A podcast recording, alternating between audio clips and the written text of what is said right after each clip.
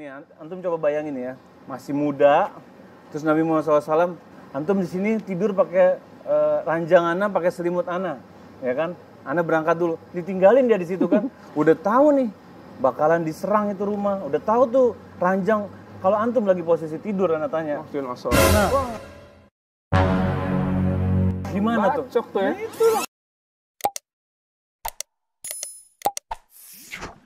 تبارك الذي بيده الملك وهو على كل شيء قدير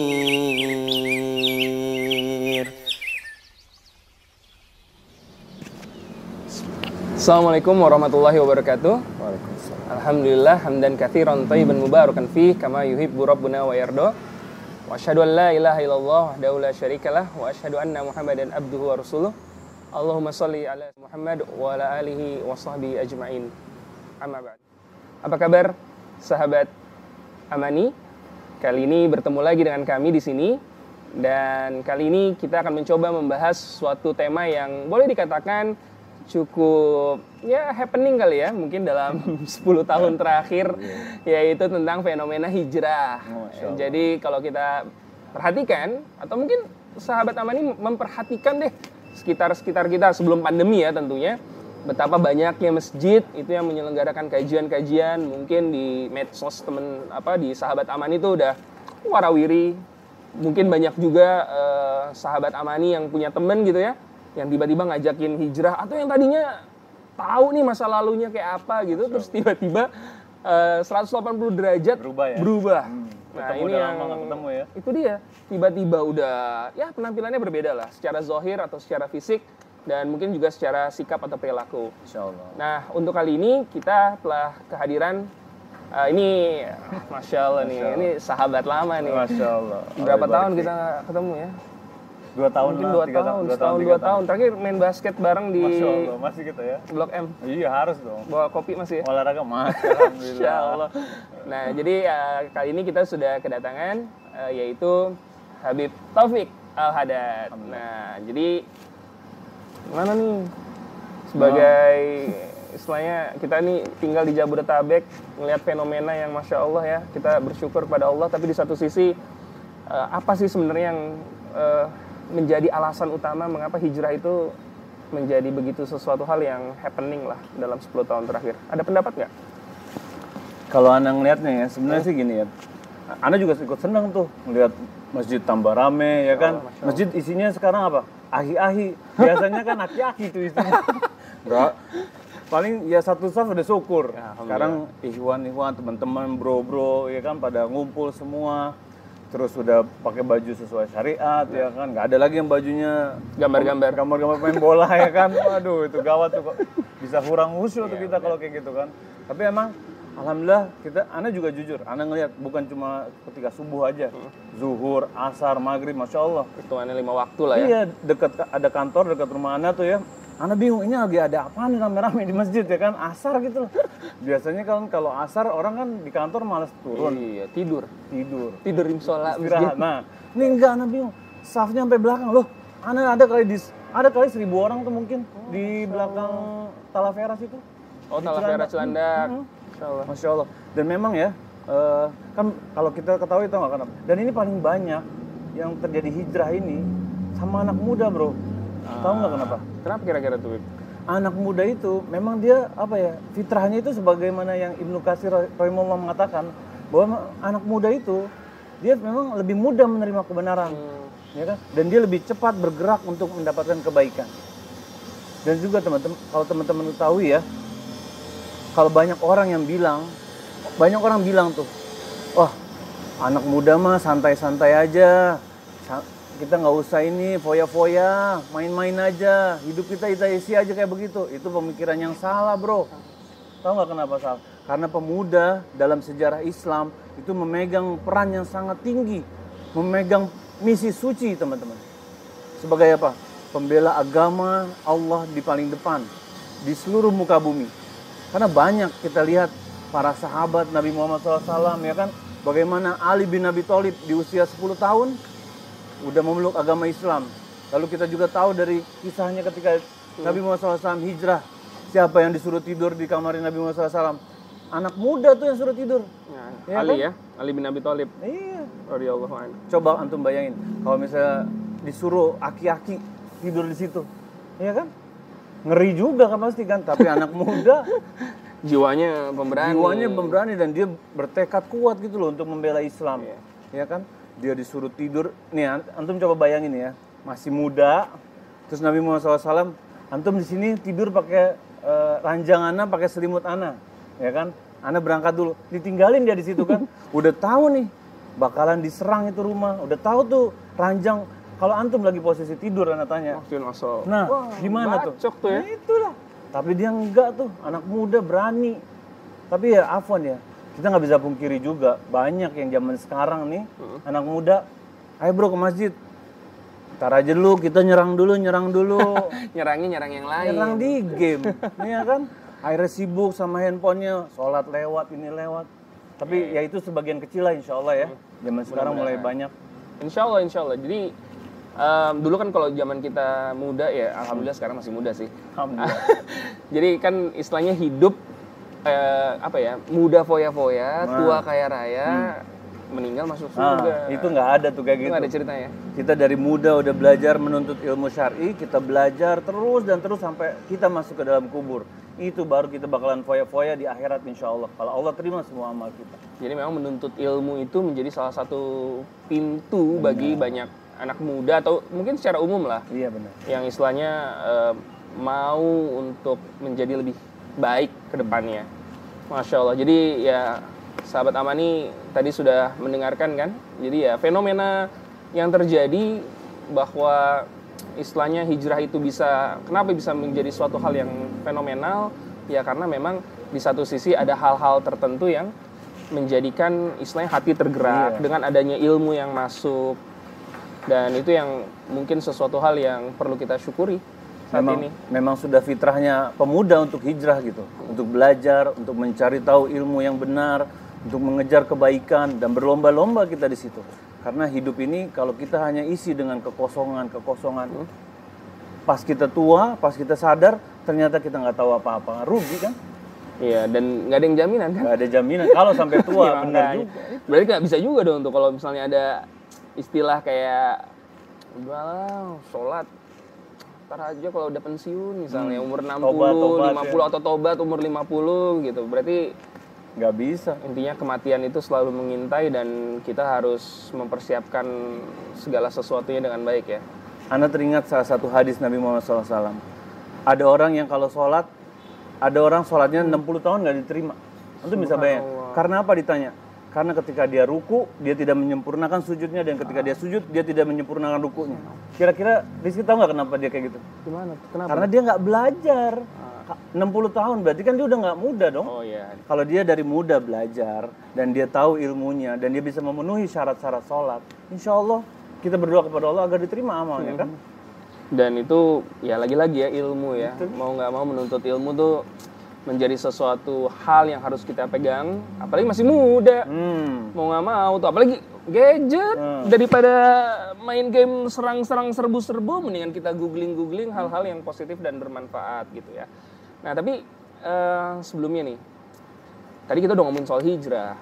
Tapi sebenarnya apa sih yang dimaksud dengan hijrah itu sendiri? Insya Allah. Karena mungkin maksudnya gini, dulu mungkin zaman ya 10 tahun 20 tahun lalu orang nyangkanya tobat kali ya. Wah, orang itu udah tobat tuh. Udah udah rajin ke masjid, udah ya udah menjadi pribadi lebih baik lah. Tapi kalau sekarang orang ngomong hijrah gitu. Sebenarnya apa sih eh, yang dimaksud dengan hijrah dan sama nggak sih hijrah dengan tobat atau ada bedanya tuh, Beb? Nah, sebenarnya gini ya, kalau kita ngelihat dari definisi hijrah, eh, definisi hijrah itu terbagi dua. Ada yang hijrah pindah itu, hijrah atau pindah lah, kita bilang kata-kata pindah. Pindah itu bisa pindah tempat atau pindahkan diri kita dari kemaksiatan menuju ketakwaan. Nah, di saat hijrah berpindah tempat, itu hukumnya juga wajib loh buat kita dan hingga ha- hari kiamat kita diperintahkan untuk hijrah. Bila kita berpindah tempat dari tempat negeri kafir ke negeri muslim gitu. Dan sebagaimana Nabi Muhammad SAW diperintahkan hijrah dari Mekah ke Madinah, ya kan? Dan itu bisa kita kerjakan sampai sekarang kalau misalnya ada teman atau siapa yang tinggal di negeri kafir, di mana dia ada syaratnya juga nih. dia tidak bisa menjalankan agamanya dengan benar, Hmm. dia tidak bisa menampakkan agamanya, dia mau sholat susah, azan nggak denger, puasa nggak ada buka puasanya Iya. misalnya, terus dia nggak bisa sahur, pokoknya dia sulit deh. Mau sholat Jumat nggak ada, mesti jalan 20 kilo gitu mau sholat Jumat. Antum mau sholat Jumat 20 kilo, antum, antum berangkat jam berapa dari habis subuh antum berangkat? Jangan kan 20 kilo, 5 kilo aja kita mikir, Beb. Nah. Bagi 20 kilo. Kalau udah kayak gitu, kita diperintahkan wajib berhijrah tempat, pindah tempat. Iya. Tapi di sini yang lebih luas ya mungkin ya pembahasan kita nih hijrah anak-anak muda dari kemaksiatan menuju ketaatan. Itu Oh. yang penting. Kemaksiatan eh, dari kemaksiatan menuju ke Taatan. taatan. Jadi itu yang sebenarnya dimaksud dengan hijrah itu sendiri. Tapi ada nggak sih mungkin bayangan sebagian eh, kita gitu ya, Hmm. saudara-saudara kita di sana, ada tuh yang menganggap kayak kalau udah hijrah ya udah selesai. Hmm. Artinya gue hijrah men, ya udah. Artinya mungkin nggak sih kalau misalnya itu sudah cukup. Padahal tadi Habib bilang ya kami hijrah tuh sampai seumur hidup gitu loh. Hmm, sampai Ada masuk sih? kubur. Hmm. Sampai masuk kubur bahkan. Nah kira-kira gimana tuh? Jadi gini, kalau memang kita niat hijrah, hijrah tuh kadang semangatnya di awal, ya kan? Iya benar. Per- pertama tuh kalau wah anda mau hijrah nih, masya Allah, anda salut. Pertama apa? Dia mulai menggunakan pakaian-pakaian yang sesuai syariat, ya kan? Dia Ah, zohirnya udah kelihatan ya. Jenggotnya, casingnya lah, ya kan? Casingnya udah mulai berubah nih. Yang akhwat udah mulai pakai perempuan mulai pakai Gamis hijab, panjang. gamis panjang, udah nggak pakai celana panjang gitu. Terus kalau manggil teman, ahi ahi atau ukti ukti ya kan, Iya, Udah gitu, iya, assalamualaikum, masya Allah gitu. Tapi teman-teman kita harus sadari dan ini bukan penyakit sama mereka yang baru hijrah doang loh bro, sama kita kita yang misalnya udah ngaji lama atau baru ngaji itu juga kena. Karena apa? Di saat kita, oke, hijrah tuh sebenarnya pintunya, pintu untuk kita lanjutkan sampai masuk Oh. kubur. Berarti nggak selesai Gak dong ya? selesai. Jadi istilahnya kayak kita mau masuk rumah gitu ya atau suatu ruangan, Hmm. Kita berada di ruangan ini nih, Ya. pintu depan kita, Iya. kita buka, plek, ya kan? Kita hijrah, tapi kan bukan berarti Bukan. men- mentok tembok gitu ya. Tapi tetap harus ada perjalanan yang harus Ah, kita ah, lalui. it- journey itu yang harus kita nikmatin. Di mana kita berusaha setiap gini, umur berubah kemaksiatan yang saya tawarkan pasti makin banyak, ya kan? Levelnya tinggi dong. Makin tinggi. Masa orang orang hijrah tadinya dia dari apa suka nongkrong nggak manfaat main game dia hijrah dia udah nggak main game lagi. Tapi apa setan berhenti di situ? Enggak. Nanti ditawarkan lagi yang lain, yang lain lagi, yang lain lagi. Dan Saiton itu ya ampun bro, dia kita nih umurnya berapa sih kita selalu minta perlindungan sama Allah Subhanahu Wa Taala. Setan tuh lemah, tapi dia punya trik-trik banyak banget yang bikin kita tuh di pintu sini kita bisa jatuh, di pintu sini kita bisa jatuh, kan rugi. Seringkali kita nggak sadar ya Nggak bahwa itu sadar. perangkap syaitan. Jadi mungkin nggak nggak langsung, maksudnya maksiat itu nggak langsung, tapi perlahan-pelan nih kayak kita dikasih Ah, roti gitu. perlahan, kita Iya. disuruh ikutin sampai akhirnya tersesat dan nggak bisa balik gitu ya. Bener. Nah, istilahnya berarti mau nggak mau hijrah itu seumur hidup sampai masuk kubur. Nah. Terus belajar, berarti Belajar. kan Oh, menuntut istiqomah. ilmu dan agar kita istiqomah. Nah, pertanyaannya gimana istiqomahnya? Nah. Karena ya tadi setan selalu menggoda, Iya. Hati lemah, iman naik turun. Nah, itu gimana tuh? Ada kaidah-kaidah atau Kadang- faidah nggak? Kadang kita memang disampaikan? kita sering banget nyalain syaitan lah yang ini, syaitan yang bujukin. Enggak bisa. Diri kita juga hawa nafsu juga harus dikekang. Memang awalnya itu pahit kalau kita mau belajar. Coba antum, anda tanya. Kalau misalnya antum mau buka buku, antum mau belajar buku ilmu agama antum ada game baru. Mana yang lebih menggoda? Main game. Ya kan? Jelas itu. Jelas. Oh, itu udah ini. ya. Tapi kan tapi kan di saat itu kalau misalnya antum mau coba, sebenarnya kalau antum sabar gitu ya, ngerjain, baca tuh buku, insya Allah dan berdoa kepada Allah agar dimudahkan untuk menuntut ilmu. Allah mudahin tuh, terasa manis, waktu nggak berasa. Coba minum dulu deh. Waduh, waduh. Aus juga ya. Masya Allah. Masya Allah. Jadi ya apa istilahnya mau nggak mau istiqomah itu memang menjadi tantangan tersendiri. Dan bener nggak sih ada istilah kayak gini? Eh, hijrah misalnya. Tapi kita berharap langsung jadi malaikat kan ada juga yang berharap kayak gitu. lah, iya. mungkin ya. Jadi istilahnya mau nggak mau ketika kita hijrah jangan lupa kalau ujian itu pasti akan selalu mengikuti kita. Atau mungkin kasarnya gini kali ya Bib. Em, lu inget aja lah, lu maksiat berapa tahun? Masa lu maksiat 15 tahun dalam satu hari lu hijrah berharap jadi orang yang baik? Dan bener nggak sih ada istilah kayak kita tuh walaupun udah hijrah ada kayak semacam kebiasaan-kebiasaan tertentu maksiat mungkin ya. Tapi karena saking seringnya jadi susah untuk dilepas. Bener nggak sih ada pendapat kayak gitu? Sebenarnya gini, eh, kalau kita diperintahkan menurut agama ya, kita tuh kalau ada apa kemaksiatan kita diperintahkan untuk meninggalkannya saat itu dan sesegera mungkin. Sulit. Tapi kalau bisa minta sama Allah. Oh, minta. Iya Masya dong. Tapi kalau kita diperintahkan berbuat kebaikan sedikit-sedikit nggak apa-apa. Anda nggak bisa ngomong kalau misalnya kemaksiatan tinggalin sedikit-sedikit nggak bisa. Emang perintahnya Harus langsung. saat itu juga cut udah Ya, ya, ya. yang kita bisa lakukan, kita cuma bisa minta sama Allah, ya Allah, jadikanlah aku orang-orang yang sabar dan berta dan selalu bertaubat kepadamu ya Allah. Oke. Tapi kalau misalnya mau kayak gitu ya, apa ada nggak sih maksudnya cara-cara yang lebih real gitu misalnya? Hmm. Misalnya kayak perlu nggak sih kita temen nih kan? Nah itu, Aduh. itu kuncinya tuh. bukannya apa-apa maksudnya kita ya kalau zaman dulu nongkrong gitu ya punya komunitas kadang-kadang kan nggak enakan hati kita tuh mungkin lebih banyak nggak lebih nggak enakan sama temen kayaknya ketimbang sama Allah nah itu gimana sih cara cara kiat-kiat supaya kita bisa ya tadi istiqomah itu benar-benar bisa dijalankan. Nah itu dia, yang agak-agak apa ya, fenomenanya sebenarnya agak kebalik kalau di Indonesia. Kita nih heboh, hijrah sana, hijrah sini, biker hijrah, tukang beca hijrah, ini be ini hijrah, Ada ya, beca tukang hijrah. kopi hijrah, oh semuanya pokoknya hijrah semua, ya kan? Padahal dia nggak tahu, ada yang lebih penting di balik hijrah itu.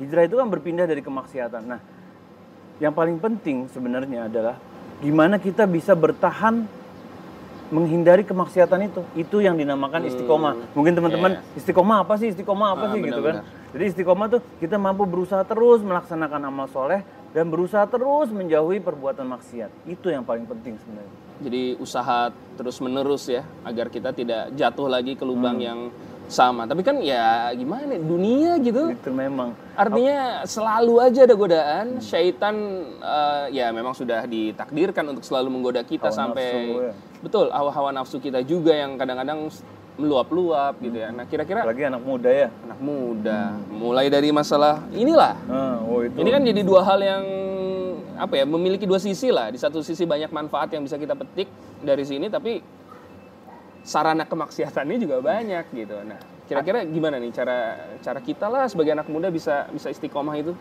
Ada yang antum pernah dengar gak? Ada yang pepatah yang bilang gini, istiqomah tuh berat bro. Kalau ringan tuh namanya istirahat katanya. istirahat katanya kalau ringan. Emang. Iya enak. Antum gini deh, Nabi Muhammad SAW, tahu nggak? Dia pernah ditanya, beliau pernah ditanya, apa sih doa yang selalu kau baca Nabi Muhammad SAW setiap hari? Bacaan doanya apa? Ya mughalibal qulub sabit kolbi ala dinik. Ya, ya Allah yang membolak-balikan hati. Tetapkanlah hatiku dalam agamamu. Tuh, Nabi Muhammad SAW, kekasih Allah yang udah dijamin masuk surga. Masih antum- doa ya? Mah, masih doa tuh Kalau kita nggak doa gimana? kita kita ikro cuma sampai ikro dua ngajinya ya kan Hah, Hafalan hafalan trikul. trikul sama empat Apa satu lagi? Hah? Fatihah. iya kuliah kuliah jadi Oh, kuliah. sama ina atau ina tambahannya terus kita sholatnya masih nggak tahu mana syarat mana wajib mana rukun nah dari situ makanya gini loh sebelum kita masuk jauh lah membahas tentang istiqomah kita tahu dulu tuh kita hidup tuh suruh ngapain sih Hmm. Allah Subhanahu wa taala berfirman dalam Quran surat Az-Zariyat ayat 56. Wa ma khalaqtul jinna wal insa illa liya'buduni. Maka tidaklah jin dan manusia diciptakan hanya untuk menyembah kepadaku. Nah, kalau kita disuruh buat beribadah, ya kan? Untuk menyembah kepada Allah, siapakah contoh yang terbaik yang untuk kita harus ikuti tuntunannya? Nabi Muhammad SAW. Gimana kita bisa tahu? Kita bisa lihat dari hadis-hadisnya, ya kan? Kita bisa pelajari dari sirohnya. Siroh tuh penting, penting loh bro. Hmm. Banyak orang-orang tahu nih tentang Michael Jackson lah, Michael Jordan lah, Biografi-biografi tokoh besar Ah, ya. Terus Bill Gates lah, tapi dia nggak tahu tuh peperangan Nabi Muhammad SAW, bagaimana Nabi Muhammad SAW istiqomah, bagaimana sedekahnya, itu penting tuh. Nah, balik lagi. Makanya kalau kita mau menuntut ilmu, kita harus tahu tuh. Jadi tujuan kita itu kan menye- mau menyembah Allah. Kalau kita mau menyembah Allah harus tahu caranya. Gimana tahu caranya? Belajar, menuntut ilmu tadi. Jadi mau nggak mau belajar, belajar dan Hmm. terus belajar. Nah pertanyaannya gini, ketika kita hijrah, Hmm. kadang-kadang tuh ada beberapa kita tuh kebingungan. Maksudnya kebingungan tuh yang mana sih Islam yang harus gue ikutin kan ada Nah, tuh bahasa kayak gitu tuh, ya gak? Jadi orang yang mungkin baru berusaha lagi mengenal Islam, kadang-kadang mungkin ada temennya yang narik, udah lu kajian ini aja. Ah. Nggak, jangan-jangan itu nggak bener, ambil yang ini. Nah itu gimana tuh pendapat? Jadi gini, kalau sebenarnya kita ini beragama itu mengikuti tuntunan Nabi Muhammad SAW sesuai dengan dalil Al-Quran dan hadis. Sebenarnya mudah, karena apa? Ilmu itu sudah terbuka lebar. Kita mau menemukan, kita duduk di satu kajian, kita bisa dapatkan berbagai macam hadis, bisa mendapatkan berbagai macam ayat. Beda sama zaman dulu para ulama, mau dapatkan satu hadis mesti jalan berbulan-bulan, ya kan? Betul betul. Itulah. Berkilo-kilo, puluh-puluh, jalan kaki Jalan lagi. kaki, nggak kayak kita naik Kita sedetik doang udah bisa tahu hadisnya. apa. naik grab lagi ya kan atau kita lihat di Google juga udah tahu Iya, hadisnya bener. tapi memang nggak mudah teman-teman jadi gini kalau misalnya pengen tahu apa eh, misalnya gini deh anak kasih contoh deh. Misalnya antum berobat nih. Antum tahu obatnya dokter itu bagus apa enggak dari mana? Apa antum pas kebetulan sama antum cocok oh ini obatnya bagus semua ayo ikut sama dokter. Nggak bisa. Antum harus tanya dokter ini menurut pendapat dokter lain. Ya kan? Dan lihat pendapatnya sesuai dengan rujukan nggak? Islam itu kan agama dalil. Semua ada tercatat di Al-Quran ada di hadis ada. Suka lihat nggak kalau di hadis hadis Muslim nomor Ya. 578 Ada, ada. ya kan atau eh, Quran Azariyat ayat 56 Ada penjelasan lah ya. Hmm. Istilahnya apa bahasanya yang sering dengar? Qala Allah, qala Rasul Qala gitu Allah, ya. Rasul. Jadi kalau misalnya nggak ada ada penceramah tanpa menyebut dalil kebanyakan menurut ana, Hmm. nah itu gimana tuh? Nah itu harus hati-hati. Minum dulu kita. boleh, boleh. Ya udah mulai serak ya. Hmm. Oh ya teman-teman, kita ini sekarang berada di dapur Denis di Masya wilayah eh, Jombang Raya, Pondok Aren. Eh, lokasinya dekat dengan sekolah internasional. Jadi kalau ada teman-teman eh, berkesempatan ingin mencicipi kopi belas yang enak ini ataupun mie ramen. Kalau di sini terkenal mie ramen, eh, silahkan bisa mampir. Iya. Gimana? Kita lanjutkan Bib mengenai pembahasan tadi? kita. Ana lupa. Aduh. Istiqomah, bro. istiqomah. Istiqomah. Kemudian yang soal masalah menuntut ilmu kan. Nah. Kemudian ilmu sudah dibuka dengan lebar oleh oleh oleh Allah ya. Istilahnya kita dengan jentikan jari jemari di media sosial apa di gadget kita tuh udah udah bisa tahu lah. Nah, eh, kemudian kira-kira menurut antum sendiri kalau dilihat nih ya sekarang kan banyak banget yang tawaran itu ya kajian-kajian jadi mau nggak mau tuh kita harus benar-benar selektif nah eh, kembali kepada dalil kita lihat apakah ustadz yang di atau yang menyampaikan ilmu itu juga Hmm. kebanyakan pakai pendapat ana atau menggunakan dalil gitu jadi kalau kita mungkin lebih milih yang selalu berdalil itu ya Iya. Karena gini loh. Kenapa kalau kadang adalah orang eh, diajarin nih, misalnya dia eh baca ini ya. Kalau malam ma- baca Al-Baqarah 10 kali malam Jumat. Nanti antum begini begini begitu. Antum tanya tuh sama dia. Dalilnya apa? Apa pernah Nabi Muhammad SAW nyontoin? Karena kadang gini. Oh, ada orang main ikut aja tuh. Dia baca tuh Al-Baqarah 10 kali semalaman. Bisa sampai subuh dia baca kan? Sholatnya Ada- enggak? Nah itu soalnya subuh, subuh tidur. Oh, iya. Udah, udah capek bro. Padahal kalau urusan dunia apa yang dikerjain?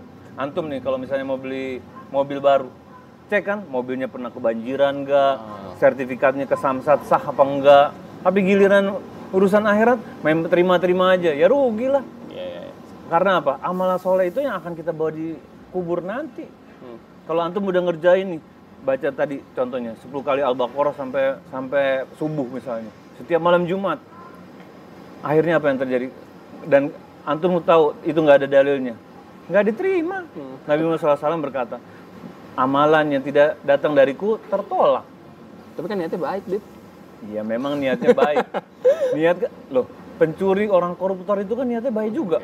Mau nafkahin anak istrinya, mungkin menambahin, iya kan? Mengajak pergi haji niatnya juga, tapi uang korupsi kan jadi niat baik ya cukup lah ya nggak cukup. Oke, dan itu mungkin salah satu teman-teman, maksudnya sahabat aman ini harus perhatikan. Jadi kalau hijrah nggak bisa main-main, artinya eh, perjalanan itu bukan berarti selesai. Itu hanyalah pintu masuk untuk perjalanan berikutnya. Dan menuntut ilmu itu menjadi sesuatu hal yang sangat penting yang harus kita eh, lakukan. Belum lagi ilmu begitu banyak dan berhati-hati memilih eh, ustadz atau guru. Hmm. Jangan sampai justru malah kita terpleset dalam kesesatan yang lain gitu ya. Sebenarnya caranya sih ya ini buat yang baru hijrah nih ya caranya ya. Guruannya bener apa enggak gitu. Hmm. Iya, Antum tinggal cross-checknya itu misalnya gini, ustadznya berkata tentang sua- sesuatu.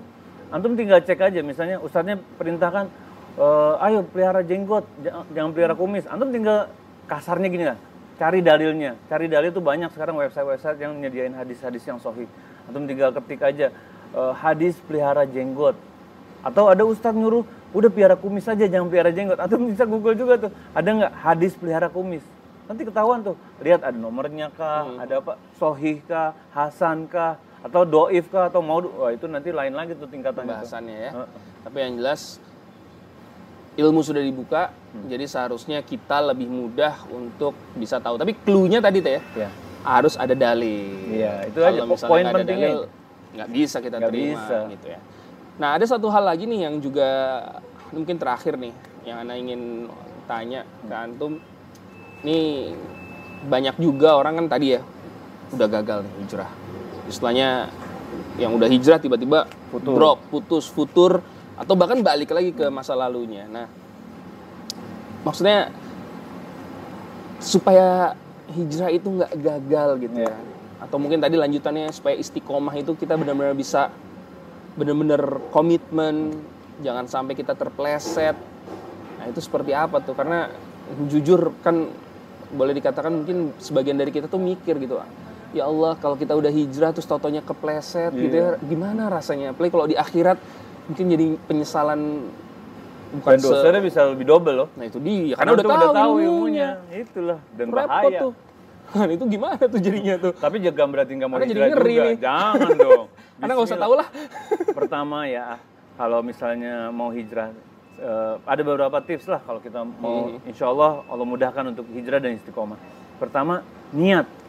Ula, para ulama tuh setiap membahas kitabnya tuh pasti bab niat dulu. Hmm, niat penting berarti ya. Wah, niat lillah karena Allah. Jaga terus, balikin lagi. Semua yang di saat antum merasa, wah udah mulai ini nih, lurusin lagi niat. Niat itu nggak cuma di awal, tapi ketika di pertengahan, di akhir terus kita niatin karena Allah Subhanahu Wa Taala. Karena Ibnu Taimiyah mengatakan, bila seseorang tidak berniat karena Allah, sesungguhnya apa yang dia miliki itu tidak akan kekal dan tidak ada manfaat. Rugi nggak? Rugi dong. Ini itu antum udah belajar, udah ngapalin mufrodat nih atau kosakata bahasa Arab. Atau udah ngapalin hadis, ratusan hadis. Niatnya wah biar bisa pamer ana depan mertua, biar jenggot ana nih nggak bohongan gitu kan. Tapi akhirnya apa? Karena nggak lillah, ya nggak manfaat sama dia, nggak bisa diamalin. Nauzubillah, ya kan? Makanya ada istilah namanya futur bro. Hmm. Futur tuh di saat kendor lah kasarnya gitu lah. Kalau misalnya kendor itu ada beberapa tips-tipsnya tuh. Pertama yang paling penting ya. Pertama tadi lurusin niat tuh udah paling penting tuh. Kedua abis itu tinggalkan maksiat. Jadi kalau udah tahu nih antum maksiat dan antum pernah kerjakan dulu sebelum hijrah, udah sadar pasti kita akan digoda-goda. Nggak mungkin lah nggak bakalan tergoda terus. Pasti ada saatnya. Itu jadi titik kelemahan kita yang syaitan tahu. tahu. gitu ya. Dan di saat kita kendor dan toleransi sama kebijakannya si Saiton, dia tarik lagi tuh. Ya kan? Mau nggak mau Dia ke- makin eh. terprosok kita Nah, dan yang paling penting juga tuh, gimana itu apalagi kita ya, anak-anak muda ya. Eh, Ibnu Qayyim mengatakan usia muda itu kita antum jangan khawatir. Ibnu Qayyim rahimahullah mengatakan usia muda itu antara 15 sampai 35. Dan kalau misalnya 35 sampai 50 itu eh, lebih agak muda, muda tuaan dikit lah. Belum tua banget.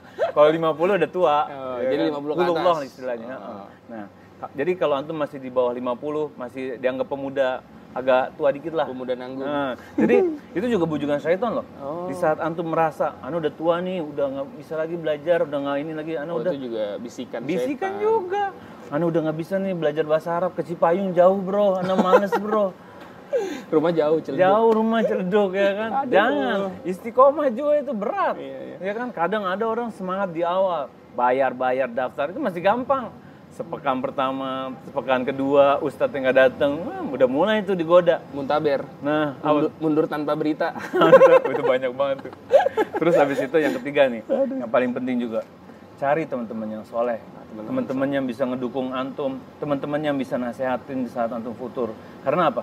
ya pasti semua futur. Ya kan? Wajar ya. Wajar ustadz aja futur, syekh futur, semua futur, tapi levelnya lain. Iya. Ya kan? Kalau kita lebih cere-cere lagi Kita lah. langsung, Nah, kita minta ya Allah jangan sampai kayak gitu ya kan. Dan cari teman-teman yang soleh di mana? Di majelis ilmu. Jadi sering-sering tuh datang-datang ke kajian di mana Allah eh, Nabi Muhammad SAW katakan bahwa di situ adalah teman-teman surga, ya kan? Di mana kita di teman-teman surga kita mencari teman-teman soleh, kita belajar, kita dapat teman soleh. Kalau misalnya futur diingetin, ya kan? Ayo, ayo ini. Tapi ingat ya, kalau laki cari teman soleh laki, jangan Nggak boleh silang ya. Wah, awat mana awat? Duh, salah lah itu. Nggak, nggak boleh mau mau gitu. laki tetap berteman dengan yang laki. Ikhwan-ikhwan, akhwat-akhwat atau perempuan-perempuan lah seperti itu. Lalu yang kedua, kalau misalnya dulu sebelum hijrah punya teman-teman yang berbuat maksiat, ya antum harus ikhlasin. Karena apa? Di saat antum ajak dan antum masih goyang nih, antum bisa kejebur lagi. Bisa kita diwarnai lagi ya. Bisa diwarnain lagi. Dan sayang kalau antum diwarnai. Ibaratnya antum udah mulai bersih, udah mulai istiqomah nih tahajud, udah baca Quran tiap hari, udah mulai ngapalin. Tapi ternyata antum balik lagi ke sini. Akhirnya apa? Ah udahlah bro, ngerokok aja, ini aja gitu-gitu, nongkrong aja, buang-buang waktu, main game. Rugi. Dan dan antum harus ikhlas. Ini anak pelajari sendiri. Kadang kan antum ngerasa punya nih teman sendiri, sendiri kan, sahabat deket yang udah akrab apa segala macam. Antum berharap ya Allah berikan hidayah ke dia, tapi ternyata nggak nggak juga gitu antum udah ajak, ah lah udah nggak usah deh, percuma, ya kan? Tapi dengan itu antum harus ikhlas karena ikhlas. Kalau antum ikhlas, Allah akan ganti dengan teman yang seperti itu tapi lebih baik, lebih soleh. Ana ngerasa sendiri, Ana ada teman yang lucu banget, Ana selalu dia menghibur lah kalau beradanya. Tapi apa? Ana, Ana harus ikhlasin kalau dia udah nggak bisa main lagi sama Ana gitu. Allah ganti lu, tapi yang lebih berilmu. Sebentar-sebentar kalau Allah wa qala Rasul coba itu Ustadz lagi Tapi kayak tetap gitu. bercanda. Bercanda makanya itu dia. Ya Masya kan? Allah. Jadi ya jangan takut ya. Paling penting tuh ah. Istilahnya poin ini jangan takut kalau kita hijrah, kita kehilangan teman karena insya Allah Allah akan mengganti dengan yang jauh lebih baik. Karena memang benar sering kali kita merasa aduh kayaknya udah klop nih sama yang Iya, ini betul. masa tapi itu bujukan setan juga Bujukan ya. setan. Pelan-pelan ya nongkrong sekali nggak apa-apa lah, Hmm. tapi ternyata nongkrong sekalinya langsung maksiat kan ya tadi sayang ya. Soalnya tuh udah kokoh, udah su- udah siap buat dakwain, udah siap dihina-hina sama mereka kalau misalnya mereka nggak ini gitu kan. Tapi ya sabar. Dan cibiran itu Ya, seharusnya biasa. Rasul juga dicibir ya. Hmm, Masya Allah. Makanya kalau kita masih cuma dicibir, dihina, ah lu udah udah alim ya, nggak bisa nongkrong lagi dong, udah gini gini, udah sabar aja. Ayo yuk, ikut ngaji yuk, belajar yuk, biar kita ikut merasakan manisnya iman. Masya Allah manisnya iman tuh sahabat Amani dan Alhamdulillah nih nggak berasa udah banyak hal yang kita dapatkan pada kesempatan kali ini dan Insya Allah kita akan ketemu lagi di sesi yang akan datang. Insya Allah. Jazakallah khair. Wayak, wayak. Masya Allah. Masya Allah. Jangan Teman soleana nih, Masya Allah Oh, nih. enggak lah ini. Masya Allah.